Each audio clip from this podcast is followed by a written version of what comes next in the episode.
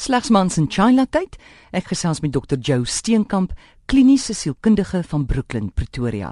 Joe, wat is dit wat mans weet wat vroue nie weet nie? En hulle sal dit seker nooit vir ons sê ook nie. Kom ons begin weer te sê daar's dinge wat mans nooit sal kan ervaar nie. Kom ons gee daarom net die ander kant. Dit is altyd goed om na die ander kant ook te kyk. Soos om swanger te wees of te borsvoed of maandelikse siklusse en hoe lewensnoodsaaklik dit is om 300 paar skoene in die kas te hê. 'n Man sal nie daai ding kan ervaar ooit nie. Maar dieselfde met mans, soos daar sekere goed wat vrouens nooit sal kan ervaar en verstaan, toste van mans nie. Die interessante hiervan is dat mans verstaan dat mans dit weet. Dis so ongesegde broederskap ten opsigte van hierdie inherente wete skrif wat in die gene lê en van selfsprekend is en wanneer mans by mekaar kom is daai energie oop. Dis baie bekend dat as mans in geselskap is en 'n vrou tree die geselskap binne, dan verander die energie en die trant van die gesprek. Dis asof daar 'n onbewuste energie is wat inskop wat hierdie manlike kern beskerm en eksklusief hou en die gesprek verander om die vroulike energie te akkommodeer. Dit is 'n baie interessante ding en mense sien dit baie gereeld.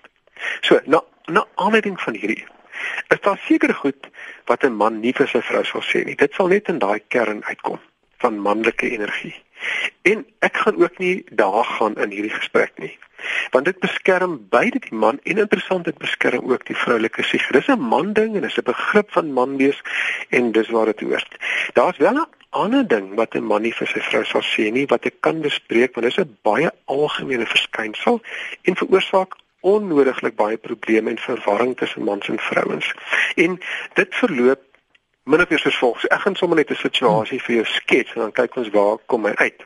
'n Paartjie begin met hulle lewe en is gevul met baie tyd saam en spontaniteit en albei is opgetrek in mekaar se energie en die man werk en gee sy vrou alles wat binne sy vermoë is en mettertyd begin sy verander op hormonale vlak en sy moet begin neskop en so koop hulle die eerste huis en die verband word gereg tot sy uiterste.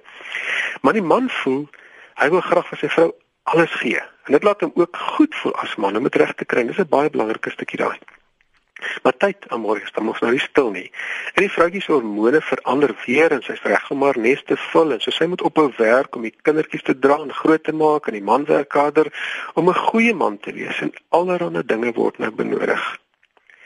Hierdie is baie meer algemeen as wat mense besef. En die man werk harder om te sorg vir sy gesin waarby hy so trots is en om vir sy vrou die beste te gee wat hy kan.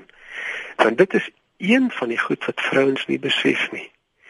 Dit is dat hulle mans baie lief is vir hulle. Hulle graag die belangrikste ding wil gee wat hulle nodig het en ook die belangrikste wil wees in hulle lewe.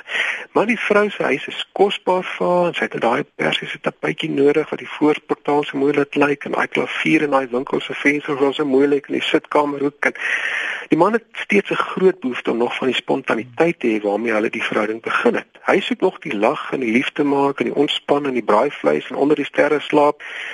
Sy hormone het nie verander nie. Ja. Hy leef nog op dieselfde plek van waar hulle begin het ten opsigte van mekaar en hy het 'n behoefte aan sy vrou.